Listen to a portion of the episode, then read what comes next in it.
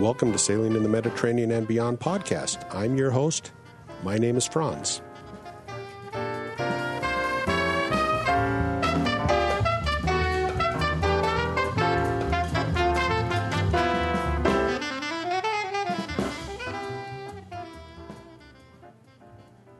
Well, welcome back to Sailing in the Mediterranean and Beyond podcast. This is Franz. I've got a couple things that I want to bring you up to date on.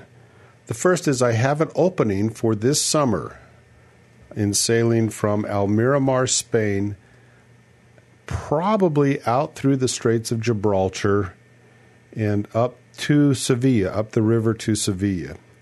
That's the route for this summer.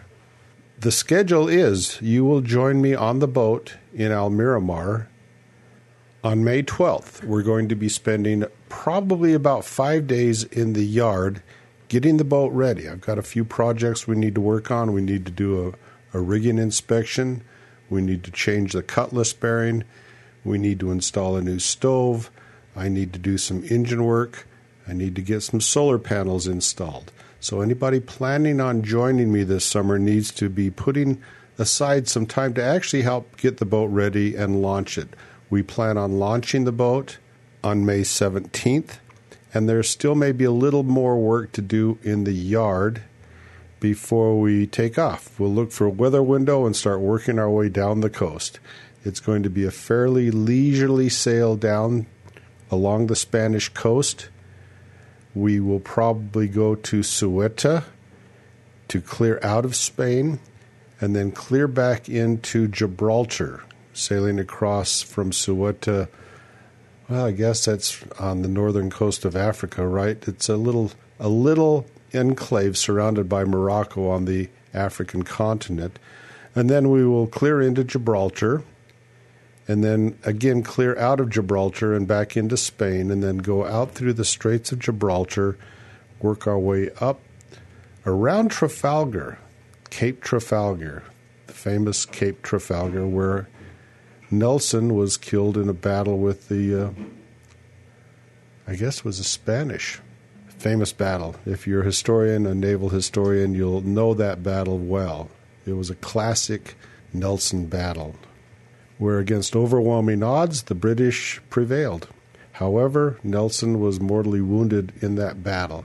So, right around Cape Trafalgar is a town called Barbate. We'll probably spend a night there. Then we will work our way up to Puerto Sherry and then around the corner and up the river, the Guadalquivir River, which is a gorgeous river. I've done this twice before. This is where I went up when I first sailed across the Atlantic, and my family joined me in Seville to begin my Mediterranean adventure. And we plan on putting the boat up in Seville, assuming I have a spot there, uh, around June around June 6th. So the crew would join me from May 12th and get off the boat on June 6th or June 5th, or even prior to that if you need to get off sooner. Putting the boat up is not going to be a lot of work this year. It's going to be basically cleaning up the boat, putting the cover on, changing the engine oil, and then putting it to bed for the winter. So if you are interested in joining me for this summer trip, let me know as soon as possible by writing me franz1 at medsailor.com. Most likely, the people that are going to be available for this crew are going to be in Europe because it's fairly difficult for Americans to travel to Spain right now with the COVID nonsense that still seems to be going on over there. But if you're European, it's easier to travel into Spain. Now, because I'm moving a boat, this is called, uh, there is an exclusion for the purposes of conducting maritime business for getting into Spain. And I plan on using that for me to get into Spain. They still are not opening up Spain for tourism, but there is a carve out for mariners in conducting maritime business.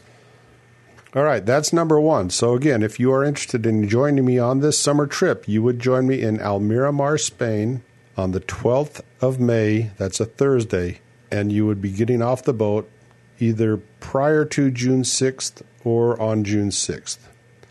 see how many days is that total. Let me total up the number of days that is. Again, you can leave earlier if you need to, but if you want to stay the full time, that's 33 days. You may not want to put up with me for 33 days. I may be willing to break this up in the middle, probably near Estepona. I might let a crew get off in Estepona and take on another crew in Estepona, one of my favorite towns in Spain. So again, write me franz1 at medsailor.com if you're interested. Secondly, I'm going to be crossing the Atlantic in 2023. I have three crew openings for that passage. The information for joining me on this crew is available at the website medsailor.com. Just look in the menu and you will see a menu item called Atlantic Crossing Crew Positions. I have three crew positions. The first crew would join me in January 7th, 2023 in Seville and get off on January 24th in Las Palmas, the Canary Islands. So the first crew is going to be joining me in Seville, go down the river, wait for a weather window, and then sail to Las Palmas. Along the way, we're going to visit a couple of the Canary Islands and spend some time there. This is a total of 18 days on the boat. It's 780 nautical miles. This is an offshore passage. It's not free. For the details on the price, go to the website medsailor.com and click on the menu item Atlantic Crossing Crew Positions. The second crew will join me in La Palmas or Las Palmas, the Canary Islands, and sail down to the Cape Verde Islands, Mindelo in the Cape Verde Islands. This person will join me in Las Palmas on January 27th, 2023, and depart from Mindelo, Cape Verde Islands on February 7th, 2023. That's a 12 day passage. It's 870 offshore miles. Again, that crew will arrive on January 27th in Las Palmas, Gran Canarias, in the Canary Islands, and we will look for a weather window. The weather for that time of year is about 62 degrees Fahrenheit, 16 degrees centigrade with lows of 51 degrees Fahrenheit, about 10.5 degrees centigrade. In Seville, by the way, the temperature in Seville in December is about 60 degrees Fahrenheit, 16 degrees Celsius, with lows of 40 degrees Fahrenheit, 5 degrees Celsius. So Seville is also very moderate that time of year. So the second crew will join me in Las Palmas, Canary Islands, sail for 12 days, and get off in Mindelo, Cape Verde Islands. The final crew position is the long one, the big passage.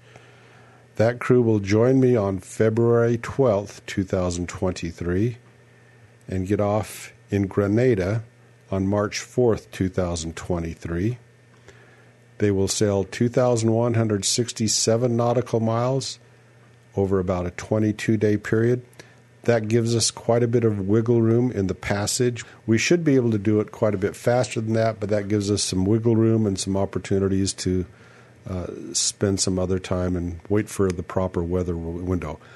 I only have one crew positions for each of these legs, so it's going to be first come, first serve.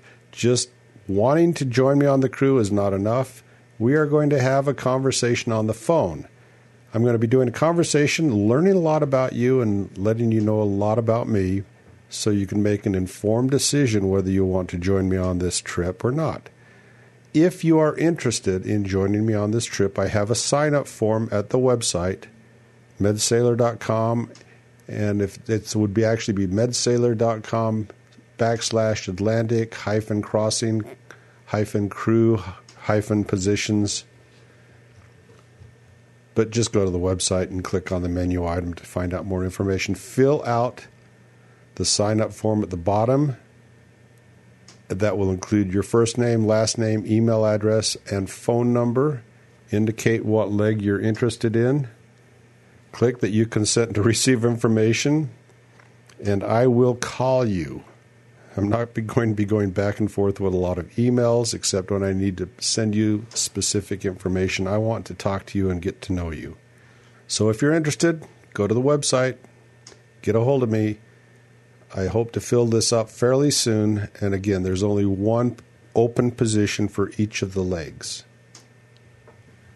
Today, we're going to be talking to Don Spink at Blue Waters Insurance. This was a recommendation from Jonathan Wexler that we get an update on insurance for 2022.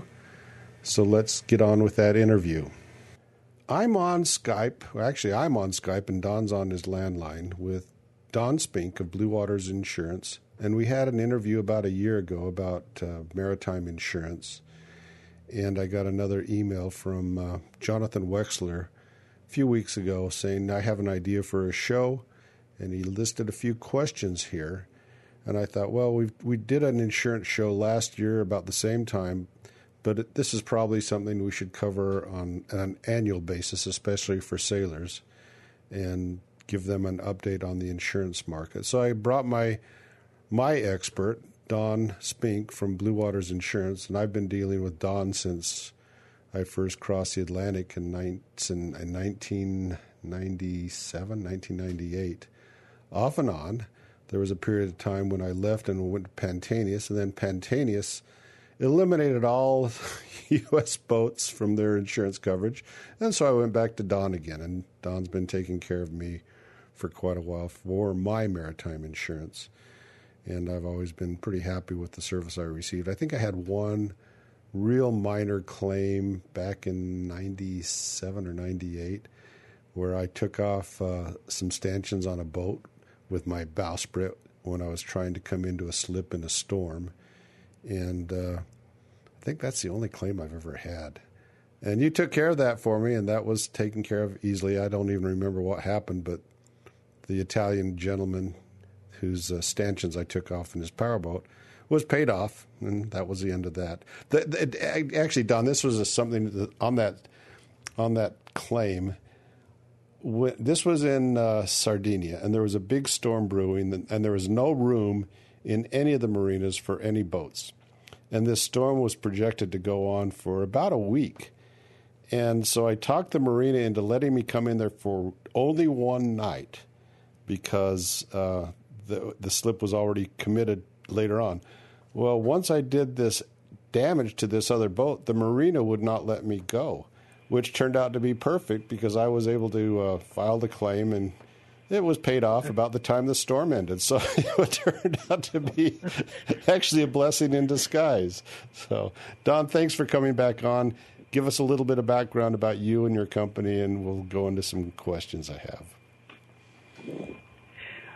I'm uh, been in the yacht insurance business and the insurance business for over 50 years now, and uh, I've done all kinds of things. I've been an agent, uh, a surplus lines broker, an insurance underwriter at a company, several companies, as a matter of fact, and I've done everything from Fortune 500 companies to small yachts and uh, all types. The uh, the interesting thing about the yacht insurance business is it's constantly changing, and it, in recent years it's been more restrictive than anything else. The the problem in the business basically stems from a series of storms that occurred in 2017 and 2018 in the Caribbean, Texas, and Florida. And they're just a bunch of hurricanes. And they did the real number on a couple of fleets. Actually, it was about a half a dozen fleets and parked in the BVIs primarily, but all of the Caribbean was hurt, hit from that storm. Uh, Lloyd's took such a loss from the damages of those storms. And then you have to understand how Lloyd's markets their business to understand how they had so many people writing coverage. Virtually everything is marketed in Lloyd's by the uh, Lloyd's broker.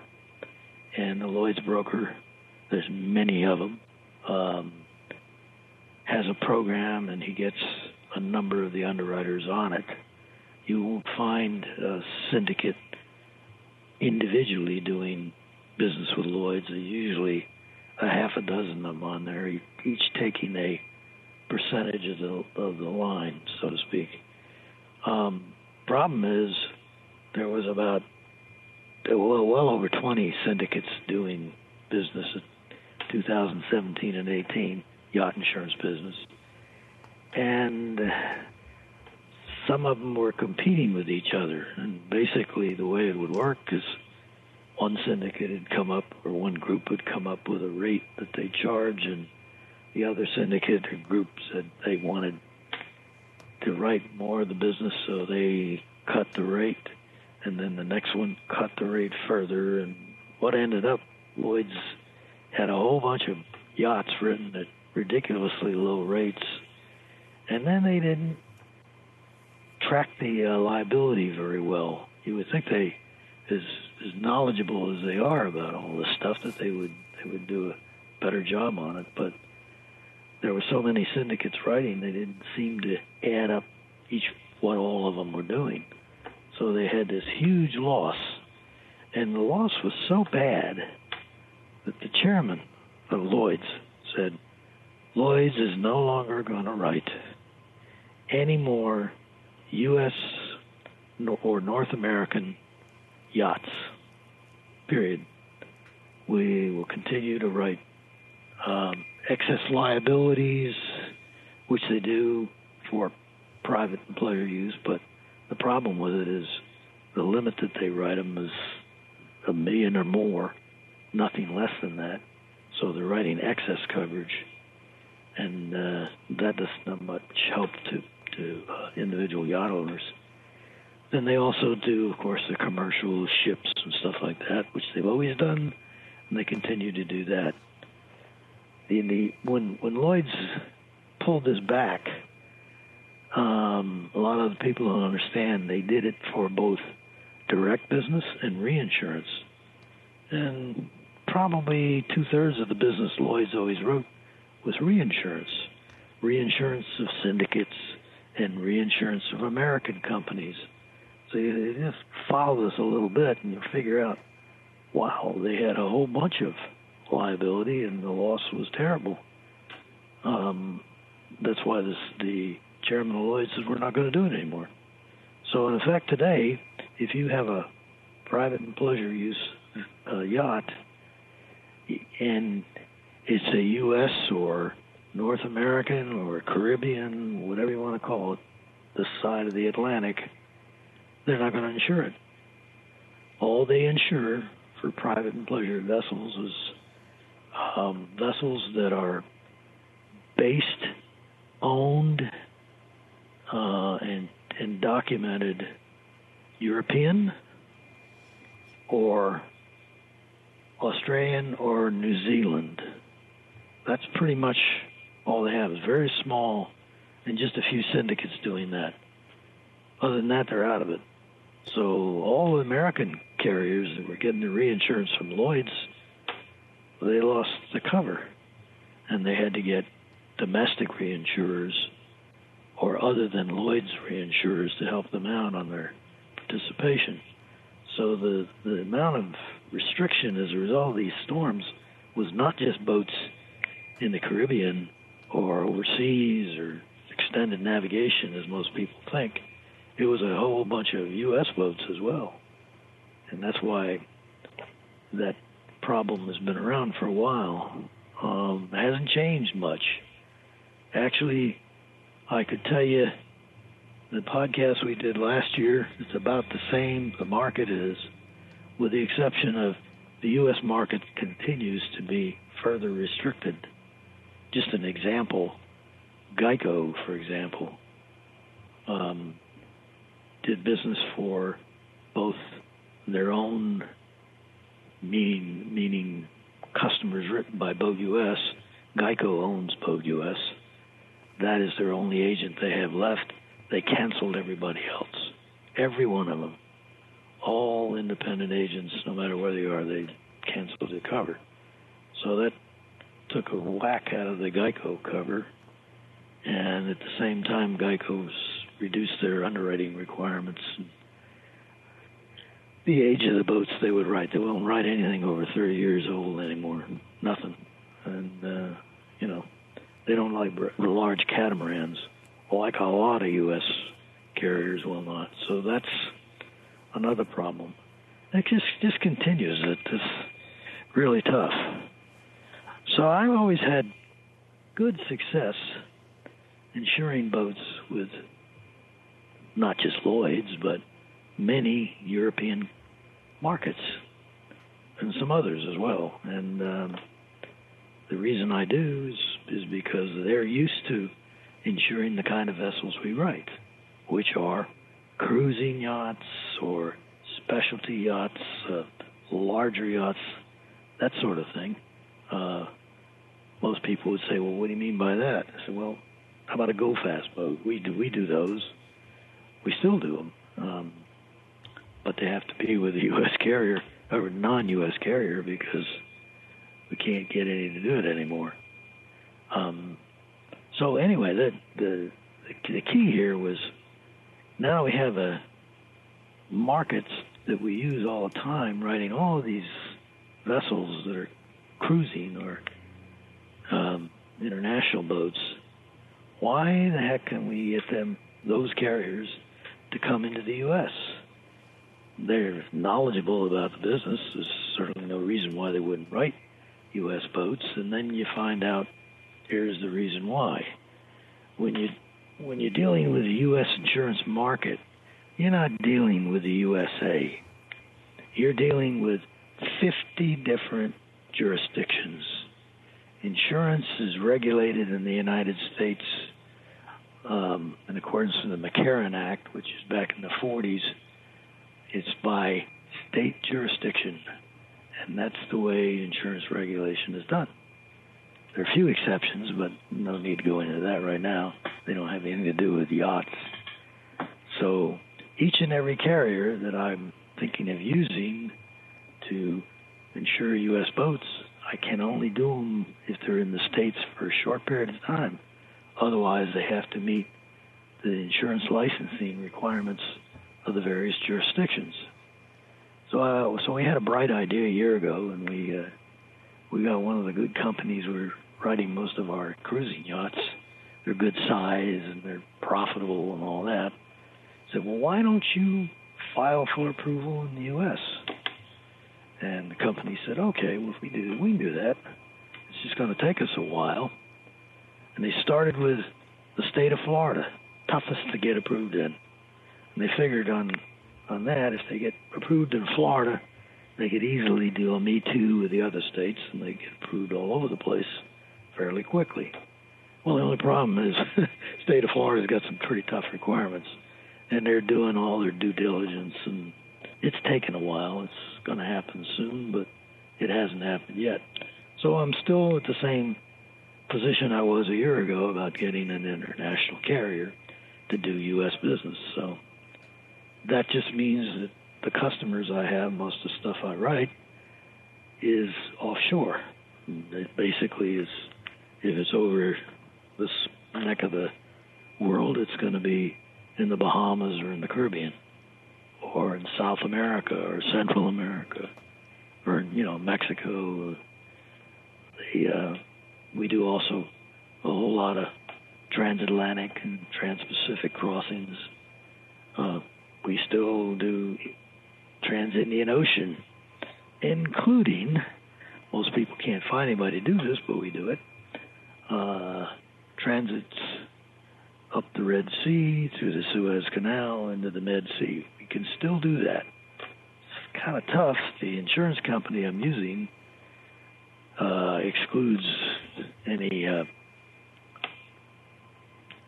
problems from uh, the governments taking over the stuff uh, vessels, but that that's to be expected.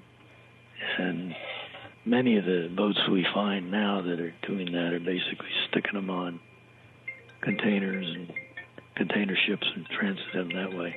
So that that works out pretty good.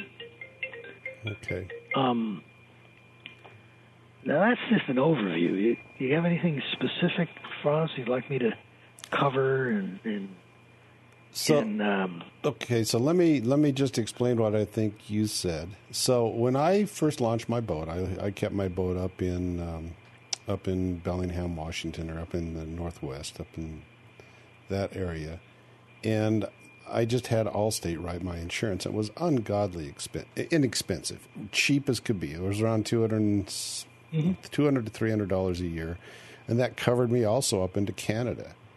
And uh, I thought, oh, that's great. That's not that's not bad. I never had a claim, but uh, I thought it was pretty good insurance for that price. And then when I did my Atlantic crossing, I went to you, and suddenly I'm going from uh, three hundred dollars to over thousand dollars for the coverage, and that's just the difference between domestic. Now, are companies uh, like Allstate still writing basic boat insurance for U.S. sailors? And what are the uh, limitations to the navigation on that insurance? Are you familiar with anything like that? well, yeah, the if you take Progressive and Allstate and State Farm, the direct writers, so to speak, um, and even Geico now, the the problem with them is most of the boats that they insure, they provide what we call an actual cash value policy. They don't do agreed value. They don't do new for old on partial losses. It's all ACV stuff. And uh, it's done that way for the pricing they offer. So, and they're also set up, most of them, basically on what we call direct bill, where the client just goes to the internet, fills out the questionnaire, policies issued, and sometimes we send right back, give them a credit card, and they send you a policy right right over the phone virtually. Um, that's a good deal if you're a small boat and you're not going anywhere and you're not in what we call uh, catastrophic area. Catastrophic meaning name windstorm. So if you're in Florida, the Gulf states, or you park down in the Bahamas, or you, if you're on the West Coast, you go down to Mexico. They don't want to do that. That's that's excluded. So that's difficult for anything other than basically somebody that boats sitting in a marina and they sit on the back of it over the weekend and have cocktails and don't use it. That's- Okay. Unfortunately, unfortunately, that's about eighty percent of the people. That's what they do. Yeah, yeah, yacht people. Most of them are not. It's their it's their They're not second the kind home. of people I with. They're second home people then. So then then let me know. Then let me go a little further. Oh, that's my wife calling. I'm just going to call her back. Okay, so um, now I got to think of my question. So okay, so uh, what I heard you also say is you can write insurance on American vessels as long as they don't come back to the United States very often if they're sailing in the Caribbean or or overseas. So you're saying if if I were to take my boat and say put it up, uh, move it to Florida, the insurance that I'm getting from you probably would not be covering it because now that insurance company has to be licensed in Florida be able, to be able to sell that insurance. I might be able to stop in for a weekend, but I could not base my boat out of the United States with these with the current insurance that I've got. Um, does that make sense? yeah, we can actually cover them over here about ninety days, Ah, okay. and then that's the insurance regulation.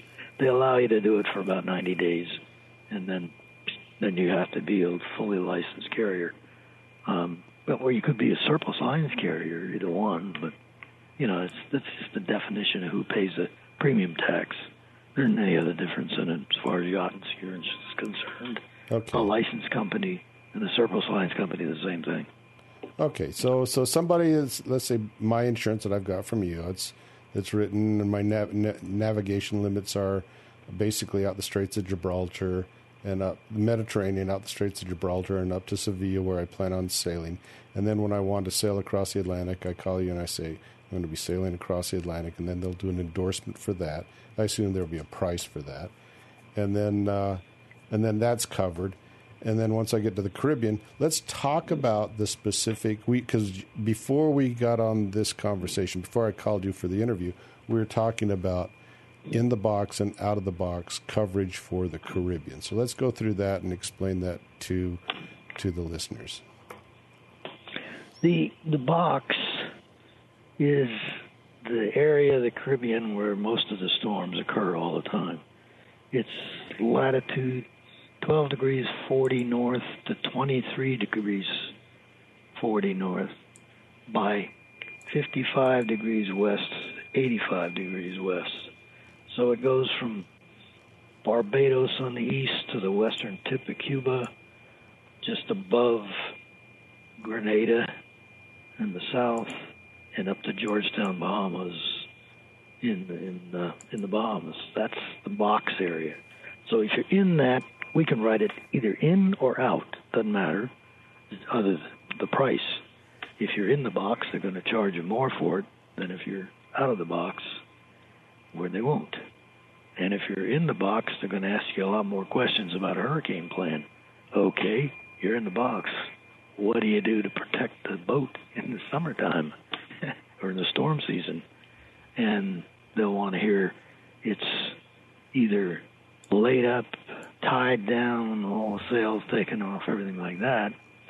Or if it's in the water, you got a plan to do that if a storm should come up or some other protection.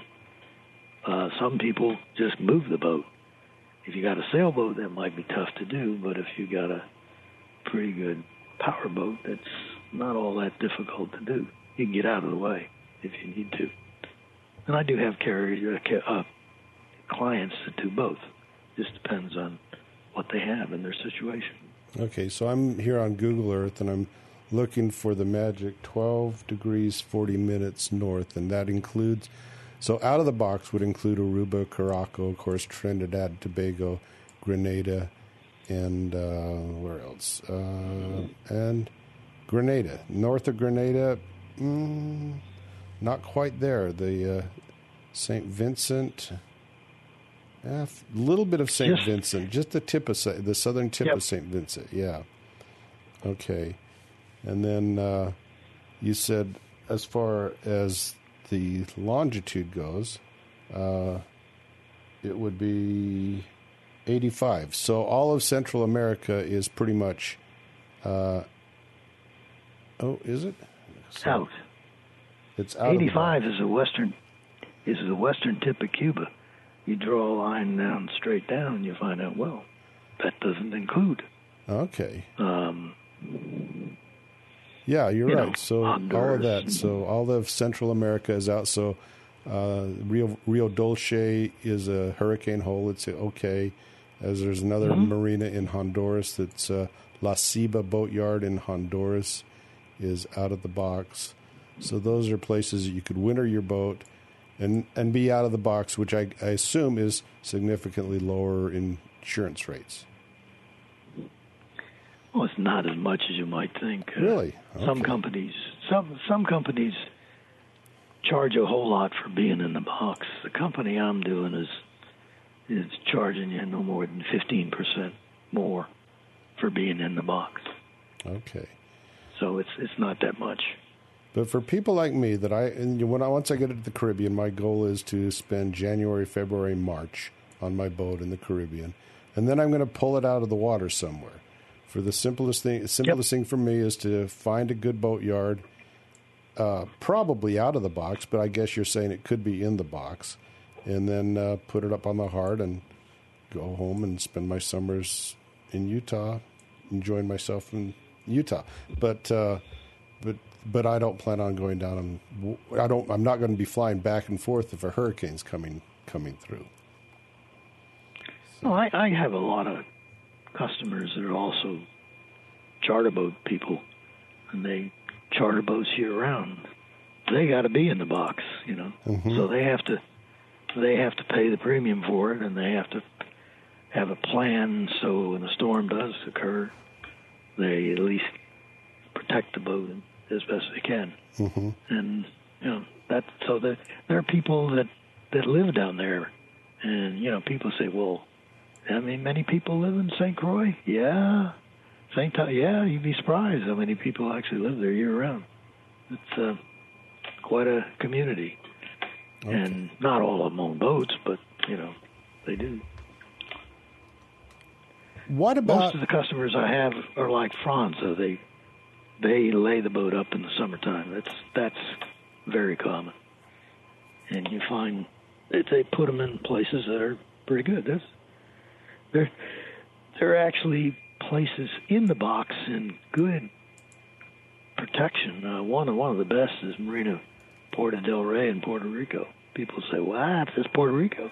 Yeah, they have an unusual yard. It's it's a it's a hurricane yard they call it, and it's got um, pilings that are laid down for each side of the boat. They they they go for oh almost a mile, and this is a huge yard, and they got all these boats that are tied down on both sides and minimum minimum eight ties. Some of them are 12, 15, depends on the size of the vessel.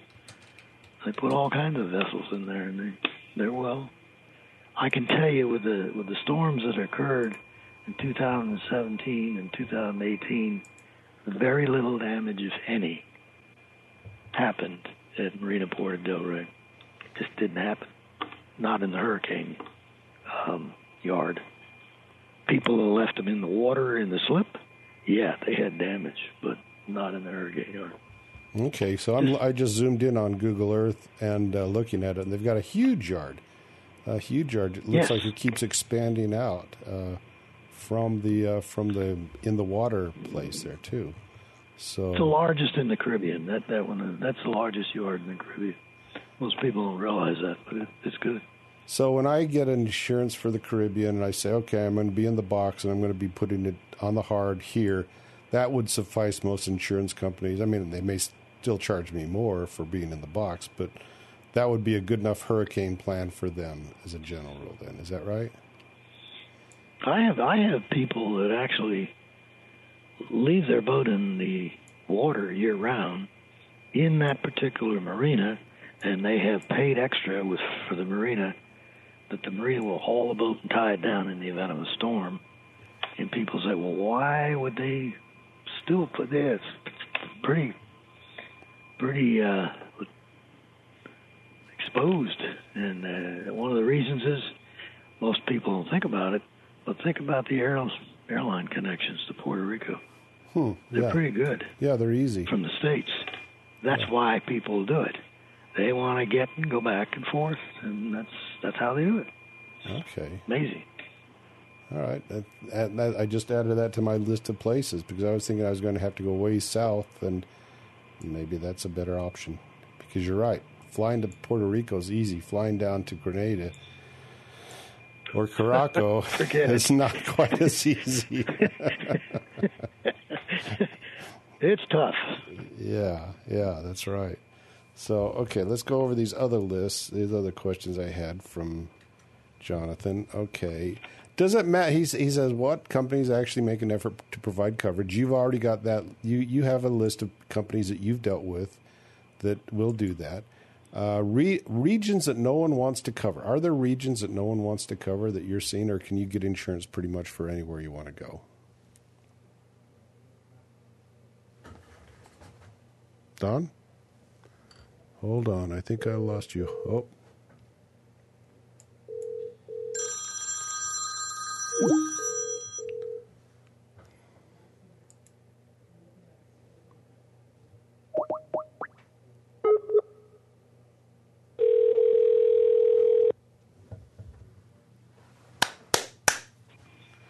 I think I lost you, Don. Did you hear my question?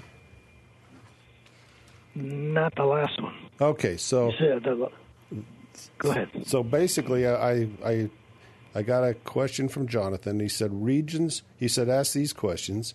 Uh, what companies actually make an effort to provide coverage? And you've already pretty much uh, you have a list of companies that you deal with, and, and you are an agent as opposed to a direct writer. So you will basically go out and look for companies that will provide the coverage that you're looking for. And that's the difference between a direct writer like Pantaenius, who used to write insurance and you who are an agent, you'll find the coverage. Do you have areas or regions that no one wants to cover that you can't find coverage for? Not as many as you would you would expect. It's probably more difficult to. The, the, the two largest problems I have, uh, I don't have them. I, I can place them most of the time. Or questions from customers are, can I insure my boat in Florida? and that's a problem. And I own a catamaran, and it's over it's 39 feet or, or more, and there isn't an insurance company that will insure me. Not, not a direct or not a direct market, not a U.S. carrier, nor an international carrier. Why is that?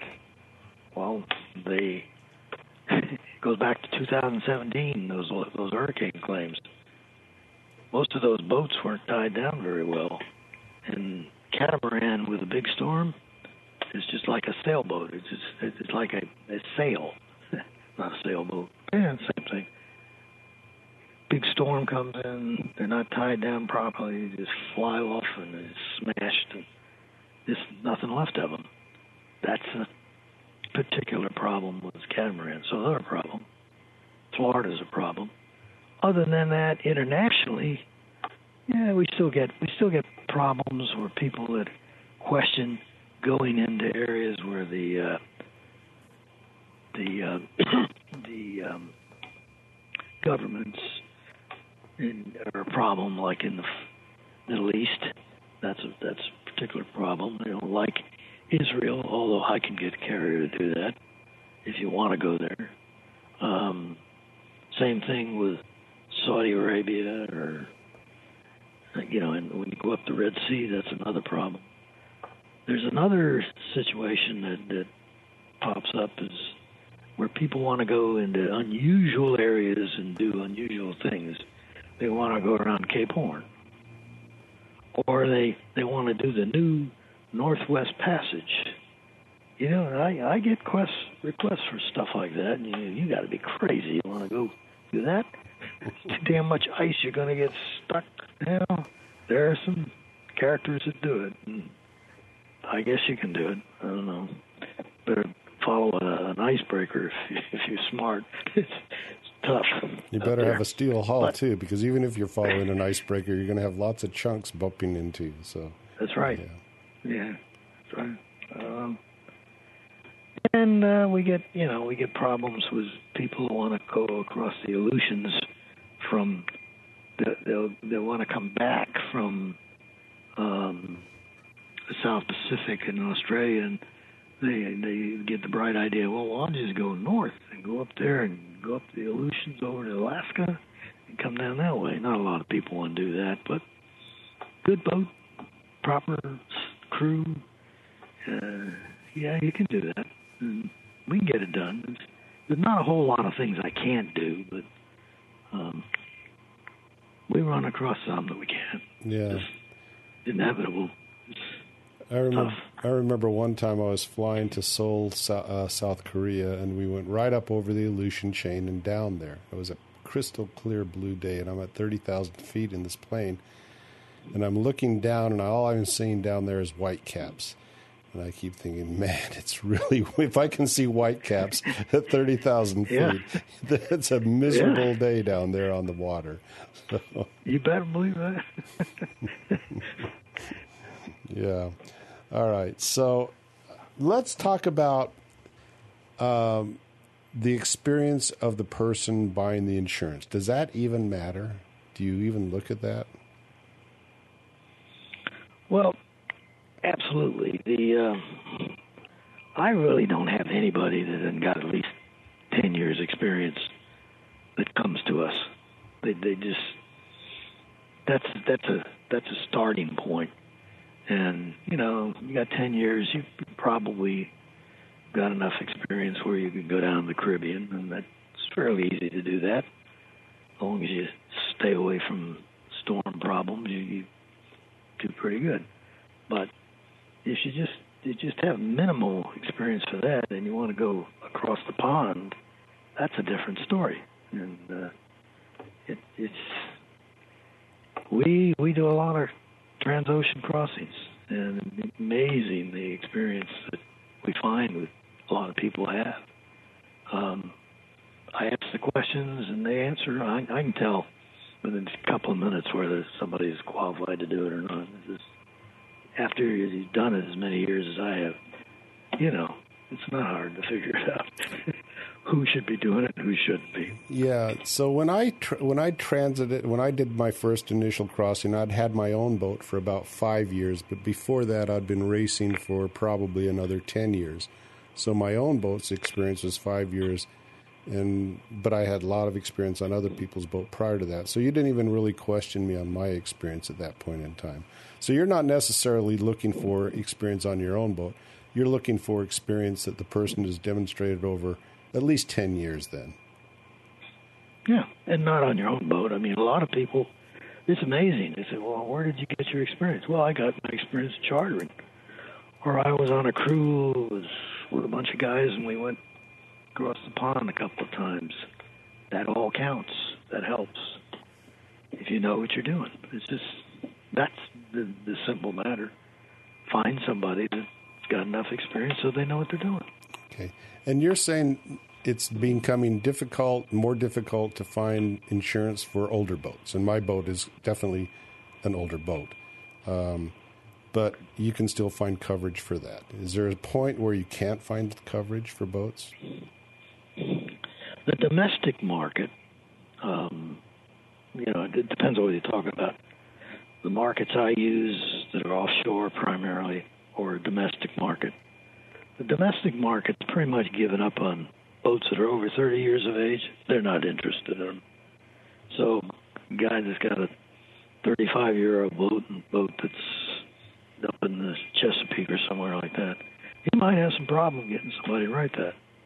It's, it's just just the way it is, and, and the reason for that is the claims on older boats turn out to be a lot not not when it's a total loss because you know you're using the market value of the boat is the agreed value if you're writing it on a, an agreed value form, but it's the partial losses that that run up the claims, and uh, the policy we sell, the only one we're selling now is a an agreed value policy for total or constructive total losses, and then on partial losses it's new for old without depreciation.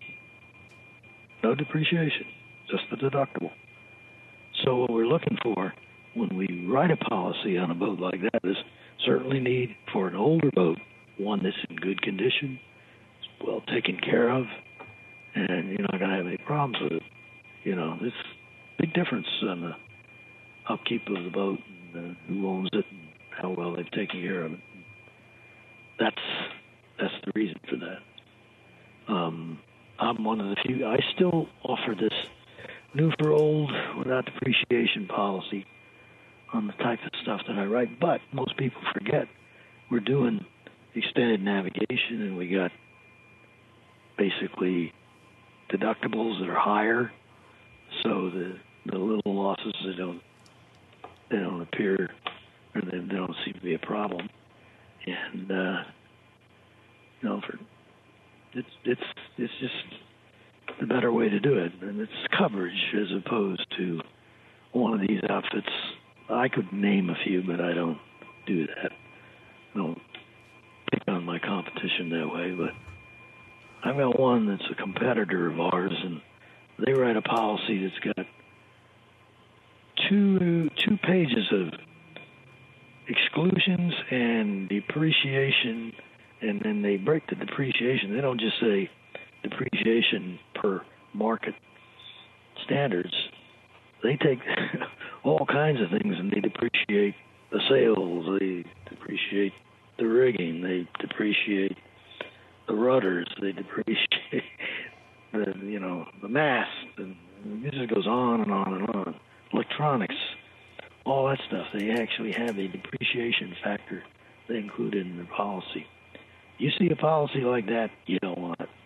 You know darn well they're going to nickel and dime the hell out of you in the event you got a claim. Yeah. And you're going to end up paying dearly for it. Yep. No, Or no you're gonna have nothing's a- free, right? Yeah. No, you're going to end up. I, I had I had a customer one time. I no, not.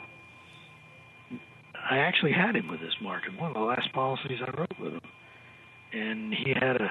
It was a Florida boat, and he had a hurricane claim with about seventy thousand dollars, and he ended up with twenty thousand dollar payment. That's all they gave him Jeez. when they were done. He said, "What the hell?" He just appreciated the hell out of everything. So Of course, his boat was older. So, Don, let me ask you a question. You've been in the business, you know how to judge people and judge insurance. Are you rewarded or penalized by, and I, and I wonder if in the, the people you write with, that they say, uh, okay, we wrote with Don these many policies, we had this claim, so Don knows what he's doing. He, he writes low, low probability of claim business. Or does it make any difference? I mean, if you have a, a year where uh, you get a lot of claims on policies you've written and it's uh, not, let's say, from a named hurricane, but just bad people, will they start saying, ah, we don't want Don to write our insurance anymore? Do you get any of that sort of pushback?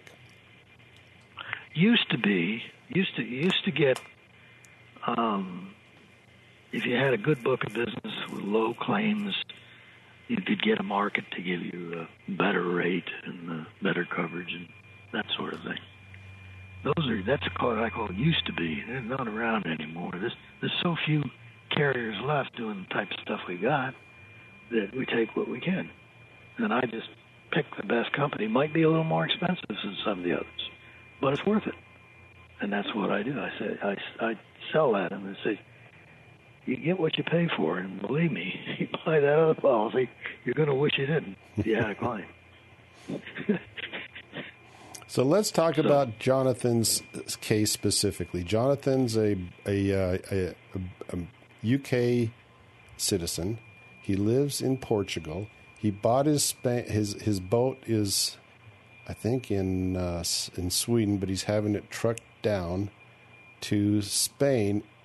And he said, "I know it's changed. I'm I'm personally. This is what he wrote. I'm personally. I'm running into some issues. I applied to a place in the UK, and they have an issue with me not being a resident, as did an outfit in South Africa, because he's a UK citizen, but he lives in Portugal, and his boat is being shipped down to Spain, and I think he'll take it to Portugal from Spain. Do you see issues like that, or is that just sort of an anomaly that he's running into? It's not unusual for me. We we get those kind of risks, and we can insure those. That's not a problem Okay. with our international carriers. Nothing like the domestic guys. They don't even mask. He's probably dealing with a local um, agent over there that's got a number, and then they have, since it's European, they've got plenty of insurance companies that would insure him, but they're going to put restrictions on it like that. The market I have doesn't care about that. They they just care that he's it, the, the boat is properly licensed or documented, and you know the the guys qualified risks. That's, that's basically it. Look at the vessel based on what it is, not what the guidelines are for what the uh, client should have. That's that's what you find when you find things like that. That's usually a program that a kind of you know I, I call it a regular domestic company, but it could you know they have those over in Europe as well as over here, where they got programs they put together that are more favorably rated. They're not individually rated; they're class rated, so to speak, and that's why you get that sort of thing. Okay. Okay. Well, I think we've pretty much covered most of the questions. Is there anything that you want to add that you think people should know about before we finish the interview? just be sure. Yeah, you you should you should ask questions about the agent as well when when you're doing the kind of boats I'm talking about. The agent is probably the most important thing you get. There's not a lot of markets, as I explained to begin with. Make sure you have somebody knows what they're doing. You'd be surprised. Some of these offices, these agencies have that have people answering the phone and doing placements. You got no more than a couple of years' experience, and yeah, they don't know what they're doing. That's, that's a problem. Well, I think uh, let's talk about your company. Yours is Blue Water Insurance. Uh, you're in Florida. And uh, like I say, I think I initially came across you because you were doing a lot of writing for South Pacific. What was the name of the company? The uh, the periodical Seven Seas Sailing Association, I think. Yeah, I, I actually did a program for them years ago, and um, turned out we had a whole bunch of older boats that were with that with that group uh, the older boats that were the values weren't real high, and they they had some problems with it. The uh, know when you're doing an association like that, you always have to answer to the association as well, because first thing guy's going to do when he gets a negative uh, response is, well, they don't want to cover me, and you know, how come you don't want to cover them? Well, it's not me; it's the insurance company. They don't want to write a 58 year old boat. They just don't want to do it. You know, that's that kind of thing. Well, how do people get a hold of you if they want to talk to you about their insurance? Well, you can you can call me at, at our number, and I have an 800 number, but you know most people calling offshore. So the the number is five six one seven four three three four four two, and uh, and the easiest way to get even a quote is just go onto our website, and uh, I've got two addresses for it. It's either bluewaterins.com or bluewateryachtinsurance.net. Okay, and I need to put those links in the uh, the show notes because I just actually, while I was sitting here, did a quick Google search for Blue Water Insurance Florida. I can't find you in that list on the first page, so I don't know what, what the problem is. So we um, well we we did we did a thing with our website. We had a website that was 20 years old. Literally was that was that old, and it had all kinds of stuff in it. And I, I finally listened to the to the uh, experts on it, and they said you might be getting some traffic on it, but you got all kinds of problems, and Google's going to be kicking you off left and right. So you got to get up to enough. So I went ahead and did that, and boom.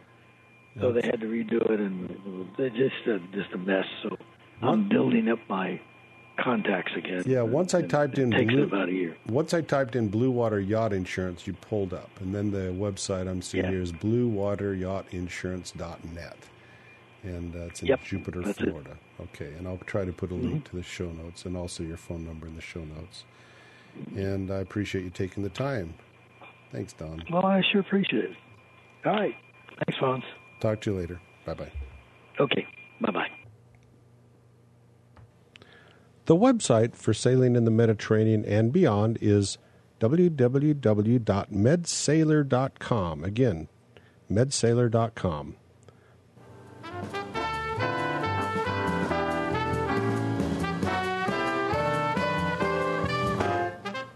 Life is short. In the end, all that really matters is the memories you make. So make a few. Go sailing.